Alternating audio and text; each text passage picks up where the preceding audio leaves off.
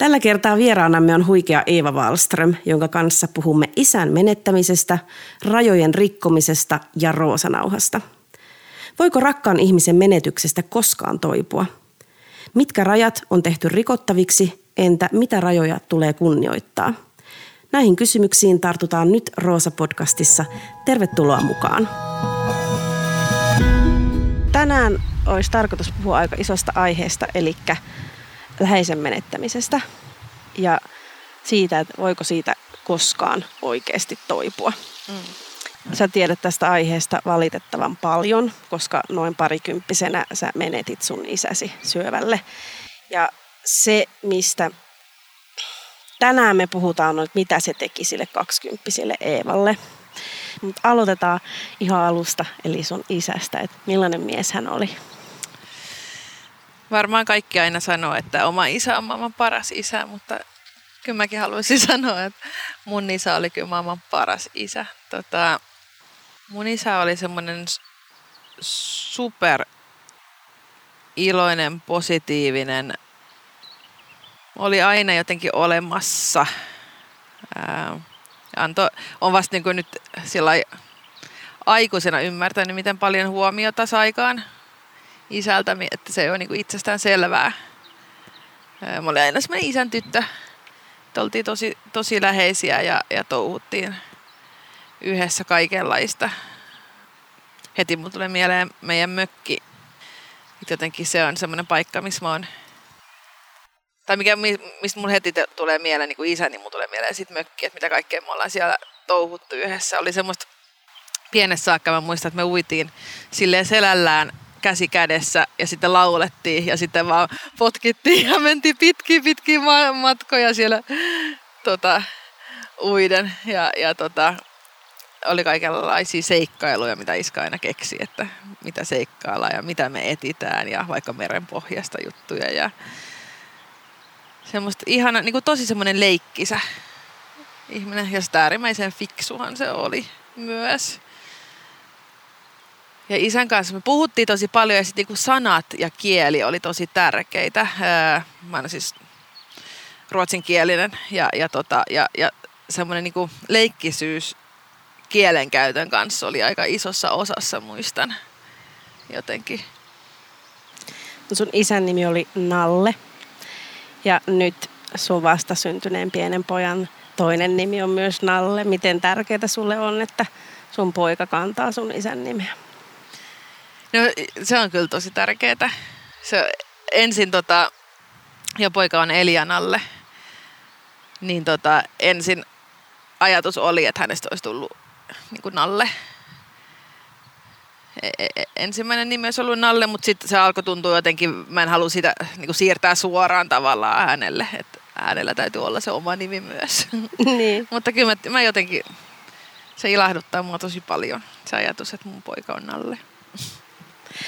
Oliko sun isä kannustavainen suhteessa kaikkea sitä, mitä sä teit?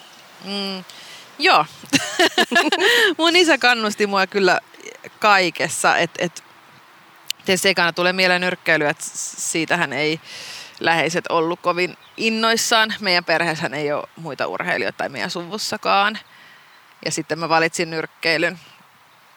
Niin tota, oikeastaan isä oli ainoa, ainoa joka suhtautui siihen millään lailla kannustavasti. Vei treeneihin ja kävi välillä katsomassa kisoja ja se mä muistan, isä oli katsomassa, kun mä voitin mun ekan Suomen mestaruuden ja, ja sitten mä muistan, että se itki. Itki ja juoksi mua vastaan, kun mä olin voittanut sen, voittanut sen eh, Suomen mestaruuden. Ja tota, oli kyllä tosi, tosi kannustava ja ymmärtäväinen. Joo. Oletko näin vanhemmiten huomannut itsestäsi jotakin samoja piirteitä kuin sun isässä? Joo, mä oon, mä oon isältäni tota, perinnyt paljon, paljon asioita ja varsinkin se iloisuuden ja, ja kyvyn nähdä positiivista aina kaikessa. Niin se on kyllä tota, isältä perittyä. Et niin kuin äidiltä mä oon perinnyt semmoisen mm, moraalin tehdä kovaa työtä asioiden eteen.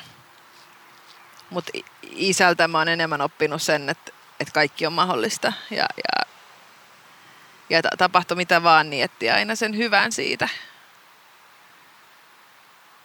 Joo, se on kyllä isältä opittua. Iso lahja siirtää tuommoinen eteenpäin. Joo, joo. ja samoin, samoin mä haluan taas siirtää meidän lapsille. Että tavallaan se, että, että isä ei ollut ikinä tuomitsevainen. Ei tuominnut mun tekoja niin kuin koskaan.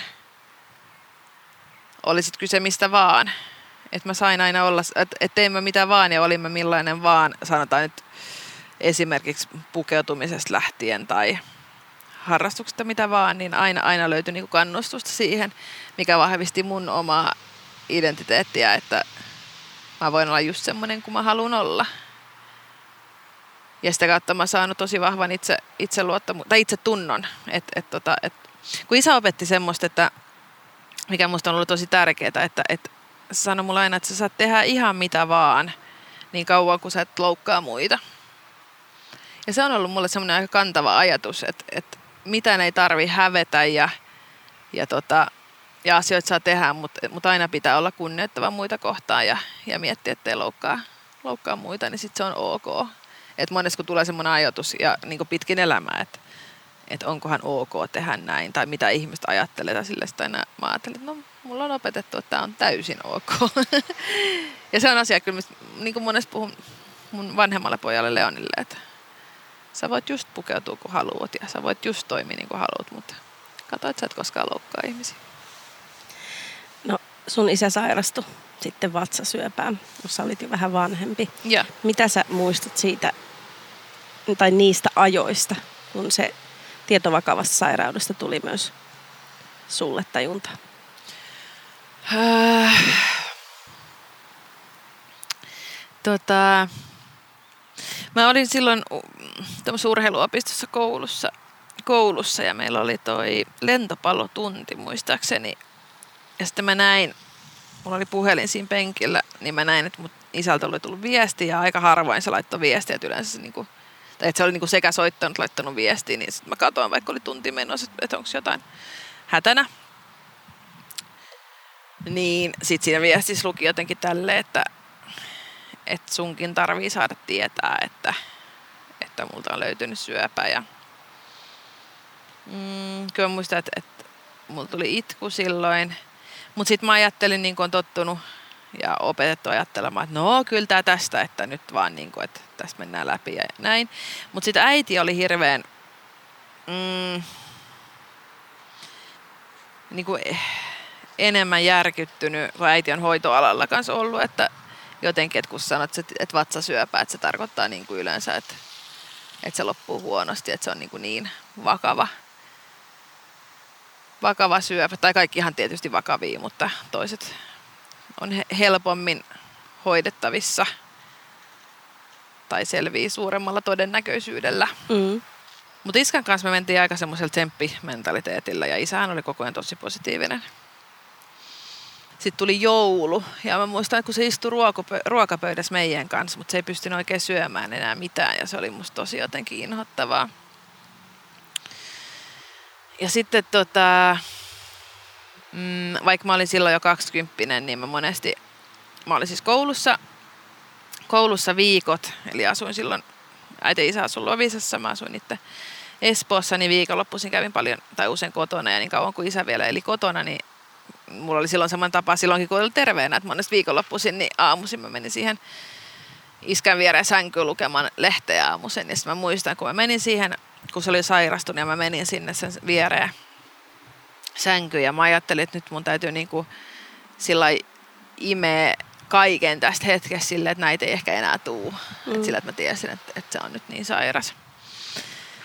Tota, isä eli vielä tosi pitkään, mun mielestä, jos niin voi sanoa, niin kuin liian pitkään, koska se, siinä, se meni saattohoitoon. Tai siis se leikattiin ensin ja tuli parempaa kuntoa ja sai hoitoa ja niin edelleen, mutta sitten pikkuhiljaa meni siihen, että mitään ei ollut tehtävissä, mutta sitten sen jälkeen se niin kuin, se vaan tahdonvoimalla eli, vaikka ei ollut hirveästi mitään enää jäljellä, että se laihtui ja laihtui ja joka puolella oli letkuja ja siitä ei ollut enää mitään jäljellä.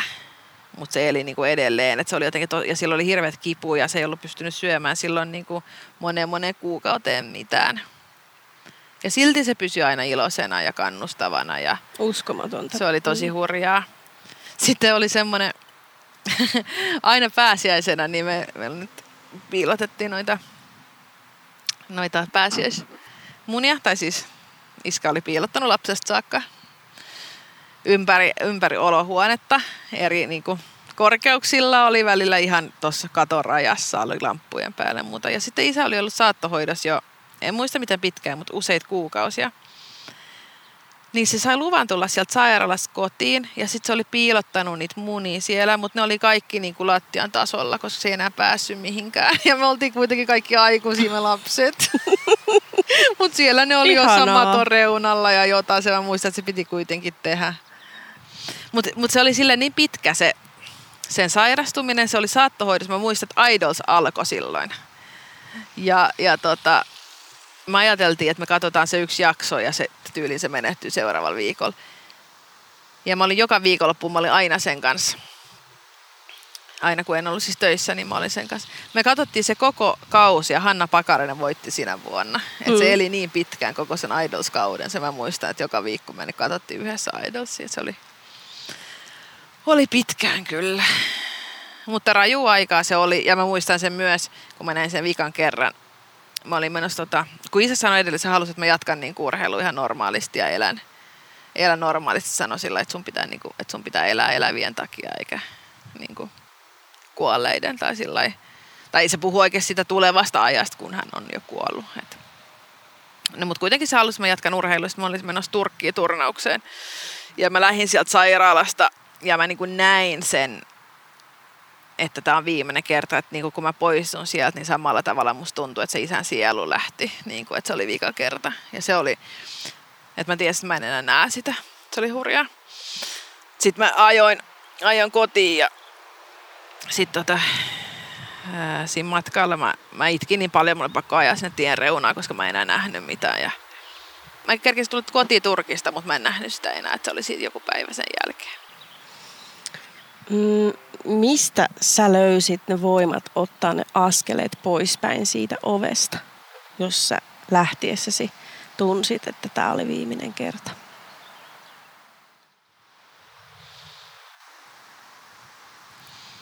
En mä tiedä. Sehän on, kun mitään ei ole enää tehtävissä, niin ei ole mitään tehtävissä. Et, et, kyllä, kyllä mä muistan ajatellen, että mä olisin antanut ihan mitä vaan, että se olisi saanut elää pidempään. Että niin kuin, niin kuin mä ajattelin, että voisis mä antaa oman käden tai jalan tai itsestäni ihan mitä vaan, että se saisi niin kuin lisää aikaa. Mm. Mutta niin, oli vaan repästävä. Että ei, ei, sille ei voi mitään. Se, on, se oli mitä oli. Ja sitten niin kuin, jotenkin niin kuin oltiin puhuttu isän kanssa, että just, että et, et elävien takia pitää elää. Että tavallaan mä että mun tehtäväksi tulee enemmän sit pitää huoli niin kuin äidistä. Kuin se, että yritänkin pitää vielä kiinni, kiinni isästä, mitä ei ollut niin kuin mahdollista enää että elämän on niin kuin jatkottava. Ja sitä äitikin on semmoinen, äiti on semmoinen kovasti niin kuin eteenpäin menevä. Että et niin kuin äitikin sanoi aina vaan, että jotenkin, että jalkojen täytyy vaan liikkua. Muistan, että niin kuin sen jälkeen kun isä oli, tai ehkä se oli tuohon aikaan, kun se oli noin, isä noin huonossa kunnossa. Että tavallaan, että niin kuin askel askeleelta pitää vaan niin kuin edetä edelleen. Että ei me voida jäädä, jäädä siihen hetkeen. No sä oot jossain haastattelussa sanonut, että, että se on tietynlainen herkkyys joka tapauksessa katos. Mm. Ja ehkä jopa semmoinen niin kuin lapsuuden loppu tai jonkun, Oh, just niin jotakin, jotakin siinä särky. Mm. Niin ö, mitä sä ajattelet, että se herkkyyden katoaminen, jos sen tilalle tuli kovuutta, niin pystyitkö sä myös hyödyntämään sitä kovuutta sun ammattiurallas ja puskemaan täysillä eteenpäin, olipa tilanne mikä tahansa? No ei niin, että siitä seuraisi mitään hyvää. Joo. Musta semmoinen kovuus ei ole ikinä, ikinä hy- hyväksi. Se on enemmän sitä, niin kuin, että patoo asioita ja niin kuin puree yhteen ja tekee väkisin, koska oli mun se tahto olemassa ennestäänkin. Mm. Mutta se, että siitä tavallaan tahdos hävisi ilo. Ja musta on niin kuin enemmän kova ja sulkeutunut kuin aiemmin. Oli tosiaan ollut sitä lapsuuden iloa kaikessa, vaikka mä olin 20, mutta yhtäkkiä tajusin, että hitto, että elämä loppuu. Ja, ja sitten sit tavallaan se, että en mä, se se on väärin, väärin sanottu, että mä olisin ajatellut, että isä loukkasi mua, mutta tavallaan se, se satutti mua niin paljon, että se jätti mua, että sen takia musta tuli tosi kova, että kukaan ei satuta mua enää. Että niin kuin ihmissuhteiskin, niin mä muutuin kovaksi. Että se, silloin mulla oli, oli, olin kihloissa siihen aikaan ja mä, se muutti mua aika paljon, paljon kun musta tuli semmoinen, että että okei, että niin kuin isä voi jättää, niin tämäkin voi jättää, niin ennemmin mä muutun kovaksi, että se ei satuta mua ennen kuin se ehtii satuttaa tai sillä. Mm. Ja sitten sekin johti siihen, että se, se suhde niin kuin päättyi. Ja sitten se jäi vähän niin kuin semmoinen päälle, että aina jos on ollut mitään semmoista mahdollisuutta, että mua loukattaisi, niin mä muutun tosi kovaksi semmoinen, että mä en tarvi kenenkään apua ja mä selviin tästä itse ja näin. Mutta se on täysin väärä tapa toimia. Ja se sitten johti myös siihen, että mä, mä niinku, mähän niinku, äh, pakoilin sitä surua ja sitä ahistusta sillä, mä olin muutenkin himuurheilija, mutta sillä, että mä vaan juoksin ja juoksin ja juoksin. Mä en pystynyt olemaan paikalla enää, koska mua ahisti niin paljon. Mä yritin niin juosta sitä ahistusta pakoon. Ja sille kunnes jalat ei enää kantonut, kantanut. Ja, ja, tota, ää, ja jos mä aiemmin ollut treenannut ihan hulluna, mutta siinä oli ollut sitä iloa, niin hävisi se ilo, että tuli vaan semmoista niin kuin pakon omasta pakoilua niin kuin omista tunteistaan. Ja, ja treenasin itteni ihan niin kuin tosi huonoa kuntoa.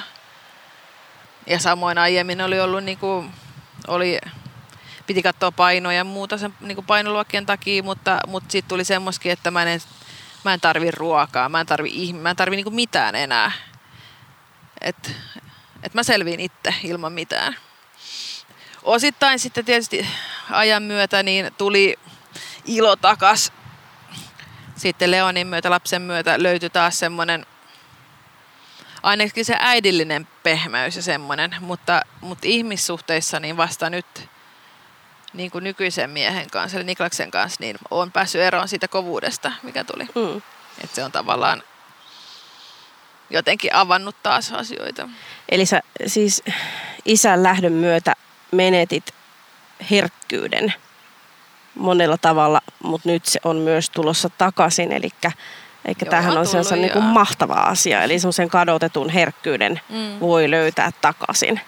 Mikä voi olla Voi. varmaan sellainen asia, mikä aika moni ihminen miettii, että onko se menetetty lopullisesti, niin, niin sun tapauksessa ei.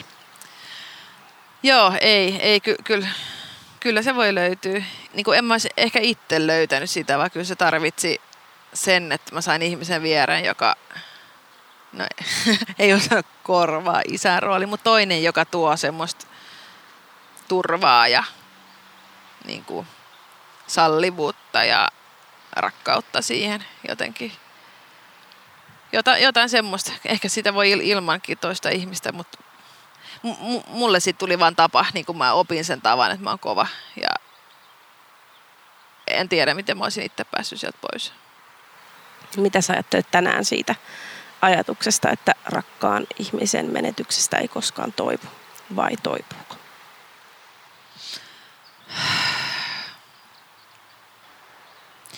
En mä osaa sanoa muiden puolesta, mutta tota... Vai mikä se toipuminen on? Että mähän voin hyvin, mutta kyllä se elämä muuttuu.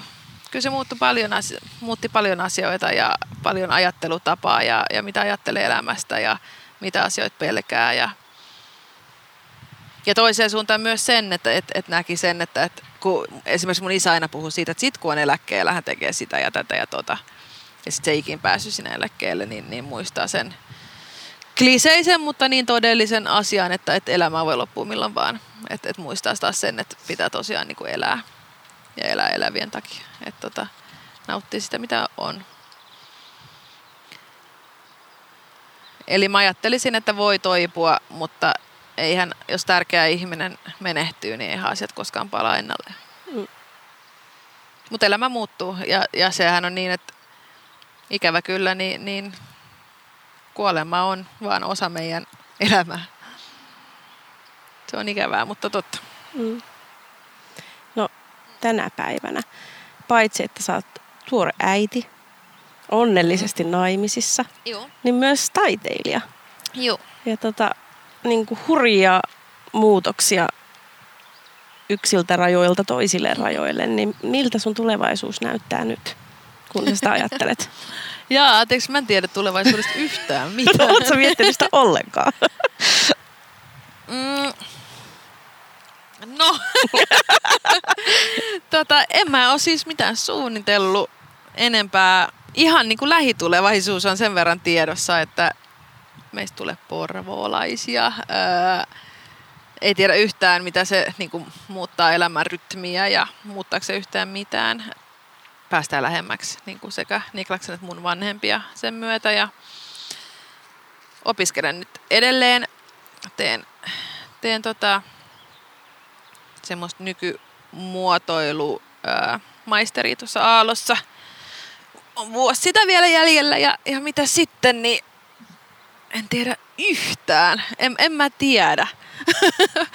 en mä tiedä yhtään, mutta jotenkin ehkä sanoisin niin, että elämän tilanne tai elämä on nyt niin kivalla mallilla, että mun tavoitteet tai, tai unelmat on se, että elämä jotenkin pysyisi tämmöisenä. Mm. Et mä en hirveästi... Me itse kotona puhuttiin yksi päivä siitä, että kun aina ollut semmoinen hirveä nälkä juosta haaveiden perässä tai toteuttaa asioita tai muuta, kun mä sanoin, että kun mulla ei oikeasti ole semmoista enää, että se tuntuu oudolta, että mä tulin niin täyteen siitä nyrkkeilystä ja sain niinku, mä sain elää niin monen elämän edestä ja sain niin isoja ja useita ja paljon rajoja kokemuksia. Mä tulin niinku ihan täyteen niinku, kokemusten kokemista. Et, et mulle niinku nyt se, että mulla on tosi siistiä katsoa, kun vauva oppii syömään mansikkaa, että miten se ilmeilee. Se on sille wow. Ja se on mulle niinku aivan riittävää tällä hetkellä. Että niin mä en sillä kaipaa hirveästi isoja elämyksiä tällä hetkellä. Mä, mä niin jopa väsyin. Väsyin siihen jollain lailla. Että enemmän niin mun omat tavoitteet liittyy siihen, että mä haluan olla osana sitä, kun Niklas saa taas täyttää sen unelmia nyrkkeilyssä. Mm. Ja, ja haluan olla niin kuin mukana sen, sen prosessissa ja sen, niin kuin, sen uralla. Ja sitten mulle niin kuin nyt päällimmäisenä on se, että perhe voisi hyvin ja, ja kyllä just puhuttiin siitäkin äsken kotona, että, se, että aiemmin on joskus, kun itse oli lapsi perheessä, niin ajatteli, että perhe vaan niin on ja eletään siinä ja elämä menee ja nyt ymmärtää, että vanhempana, että se on aika iso duuni pitää perhettä koossa ja sillä että kaikki voisi hyvin. Ja se voi olla tietysti tänä päivänä erilaiset vaatimukset kuin silloin, kun me ollaan oltu lapsia, koska on tullut niin paljon. Kehitys on ollut niin nopeata, mutta ja tietysti uusia perhe on ehkä, siinä on ehkä enemmän haasteita kuin normiperheessä, mutta, mutta kyllä se vaatii ihan niin kuin duunia, että jotenkin, että kaikki olisi onnellisia ja voisi hyvin perheessä. Niin just. että se on ehkä nyt tällä hetkellä se sun pääduuni. No, no. Tavallaan se on mun pääduuni, joo. Joo, ja, ja nautin siitä tosi paljon että se, että et kun on samassa perheessä on esiteini, vauva ja erityislapsi ja kaksi vanhempaa, jotka on aika personi molemmat, niin se, että se keskusteluyhteys pysyy ja tiedetään, missä kaikki menee ja, ja niin kuin ihan sillä henkisesti, missä kaikki menee ja näin, niin kyllä se vaatii. Mm-hmm. Vaatii ihan niin kuin siinä on tekemistä no, kyllä. Että se ei jää niin me itsestään. Mm. Ja, halu, niin kuin, ja se, että on läsnä, läsnä mm. siinä tilanteessa, niin, niin se on tosi siisti. No, päästäksesi tähän pisteeseen, kuka sä oot tänään ja mitä sä ajattelet asioista ylipäätään, niin sun on pitänyt rikkoa aika moniakin rajoja. Niin mikä on kaiken sen revittelyn ja rajojen työntämisen suurin oppi sulle? Nyt kun sä mietit niin kuin henkisiä ja fyysisiä rajoja, joita sä oot kohdannut ja vähän siirtänyt eteenpäin. En mä voi sanoa yhtä ainutta, niitä on aika paljon asioita. Ainakin pitää luottaa tai uskoa ihan täysillä myös mahdottomaan. Pitää vaan uskoa, että, että se on mahdollista. Että jos epäröi, niin, niin asioita, ne ei ainakaan niin kuin, toteudu tai tapahdu. Itse tuntemuksen tärkeys on yksi asia. Että täytyy tietää, millainen ihminen itse on. Että mikä on tavallaan se työväline, millä tehdään töitä. Ää, ja sitten mä oon kyllä oppinut myös sen, että vaikka mä niin ajattelin, että yksin on tosi vahva, että kyllä tarvii muita ihmisiä ympärille. Ja, ja ne on varmaan niin kuin elämässä kaikista tärkein tonne läheiset ihmiset siinä. Ja sitten mä oon oppinut semmoinen, että toi kuuntelee omaa intuitiota. Että tavallaan tänä päivänä mä ajattelen, että intuitio on niinku se niinku korkein mahdollinen ää, taso tietoa tavallaan. Mm-hmm. Että jos musta tuntuu tai mun intuitio kertoo jotain, niin sit se on yleensä just niin, että se, sen mukaan pitää toimia. Niin just. Että se ei tarvi mitään järkiperusteita siihen rinnalle. Että sä ei. voit luottaa. Mä luotan siihen tosi vahvasti tänä päivänä ja se on niin kuin vahvistunut vaan vuosi toisensa jälkeen kaikessa mitä tekee. Se on ollut tärkeä. Ja rajoista sen mä oon oppinut myös, että niitä voi venyttää hirveän pitkälle, mutta sitten ne on jossain olemassa ja, ja tota, että joskus rajat tulee vastaan ja niitä pitää myös kuunnella. Mm. Tai niin, kunnioittaa. Niin, jossain ehkä on, mutta ei välttämättä siinä kohtaa, kun meille on opetettu. Eli pystyy pikkasen myös menee läpi ja kyseenalaistamaan ja, ja etsimään, missä ne oikeat rajat sitten menee, ettei ainakaan myöskään tyydy liian vähän. Niin, kun sen on huomannut, että, että, että monilla, ja tietysti itselläkin on paljon rajoja olemassa, jotka on vaan opetettu jostain syystä, ehkä lapsuudesta tai on oppinut muilta tai ja sitten niinku toimii niiden mukaan kyseenalaistamatta, mm. koska ne on niinku aina ollut. Mutta sitten kun alkaa miettiä, että miksi ihmiset on oikeasti olemassa, niin sitten ymmärtää ehkä, että, että ne ei ole tarpeellisia lainkaan. Et tietty, että et, niin, näin vaan kuuluu tehdä, mm. mutta tavallaan, että miksi? Niin ylipäätään se, että edes pohtii tota mm. asiaa, niin sekin on jo hyvä alku, mm. jos ei vielä ehkä uskalla mennä kaikkien rajojen läpi. Joo. Sen opin nyrkkeilyssä, kun loukkaannuin, loukkaannuin vakavasti. Öö, ja me menetin silloin ihan kävelykyvyn vuosiksi, niin tota, tai sairastuin oikeastaan kun nyrkkeily on opetettu Suomessa aina tietyllä tavalla. Mm. Ja, ja se on niin kuin teinivuosissa saakka opetettu näin harjoitellaan nyrkkeilyä. Lenkit juostaan aikaisin aamulla, näin paljon, näin usein pitää harjoitella tällä intensiteetillä. Ja sitten kun mä halusin nyrkkeillä, mutta mun fysiikka ei enää niin kuin antanut tai sallinut sitä, koska mm. oli niin kovia kipuja. Ja mä joudun miettimään kaiken uudestaan, että miten mä pystyn urheilemaan, kun mulla on näin pahat vammat. Ja niin kuin tolla tasolla. Ja sitten mä alan miettiä uudestaan asioita, että hei, et mietitään vaan, että meillä on niinku, tavoite on voittaa otteluita. Ja rajat on nyt ne, mitä on. Että mun keho on tällainen ja sitten on tietysti eettisiä asioita, mitä tulee urheiluun ja näin.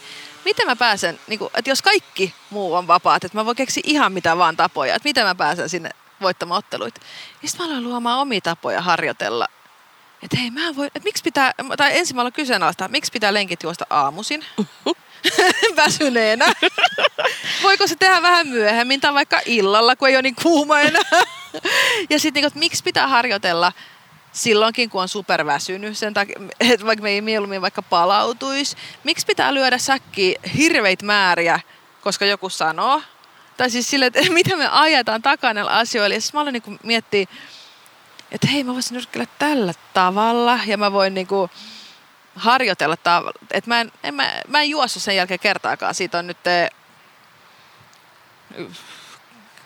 kohta 15, ei 12 vuotta enemmän. Sen jälkeen ikinä ainuttakaan lenkkiä. Ja kun mulle sanottiin, että sä et enää urheilija, kun sä et juokse. Mitä hittoa? Musta tuli sen jälkeen vasta maailmanmestari. Hmm. Mä aloin treenaamaan vedessä sen sijaan. Ja miettii, että, että tavallaan, että, että oli vaan sisäänrakennettu ja sanottu, että näin kuuluu tehdä. Mutta loppujen lopuksi kellään ei ollut vastauksia miksi. Hmm. Niin mä koko ammattiuran niin harjoitellut ihan omalla tavalla. Niin ja aika pitkälle pääsit, sanotaanko näin. Joo. Siitä voidaan ottaa inspiraatiota.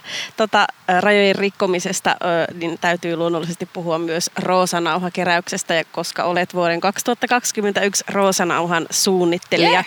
Yeah. Minkä takia sulle on tärkeää olla Roosanauha-keräyksen keulakuvana ja, ja kannustaa ihmisiä tukemaan suomalaista syöpätutkimusta? No, mutta se on se on musta aika itsestään selvää, että kun sain semmoisen kunniatehtävän, niin haluan olla mukana. Ja tietysti se, että mä pystyn, pystyn tekemään jotain hyvää, niin se on mulle tosi tärkeää. Jotenkin nyrkkeilyuralla mulla oli monesti huono omatunto siitä, että se oli niin itsekästä touhua, että sitä urheili niin kuin vaan tavallaan itselleen. Ja sitten nyt nämä on semmoisia, että mä ajattelin, että jes, että mulla on jotain hyötyä siitä mun urasta, että mä voin jotenkin mm. auttaa muitakin sillä tavalla nyrkkeilyduunilla, mitä mä oon tehnyt. Siksi on mua tähän pyydettykin. Että, tai, se on niin itsestään selvää, että mä oon mukana ja myös totta kai isä mielessä, niin toivon, että muut ei välttämättä tarvitse niin kokea samanlaisia asioita, jos, jos jollain lailla pystyy, pystyy tukemaan syöpätutkimusta ja viemään sitä niin, sitä kautta niin pitkälle, että on apua. Mitä sä ajattelet, että kun syksyllä ihmisiä tulee vastaan ja kantaa suun, suunnittelemaan nauhaa, niin mitä se sun mielestä, minkä viestin ne ihmiset välittää? Mä ajattelen heti, että tuo ihminen on kokenut jotain liittyen syöpään, että on jotain henkilökohtaista kokemusta asiasta. Eihän se välttämättä niin ole, mutta se on se ajatus, mikä se mulle herättää. Mm. Ja sitten ihmiset haluaa tukea. Se on musta hienoa.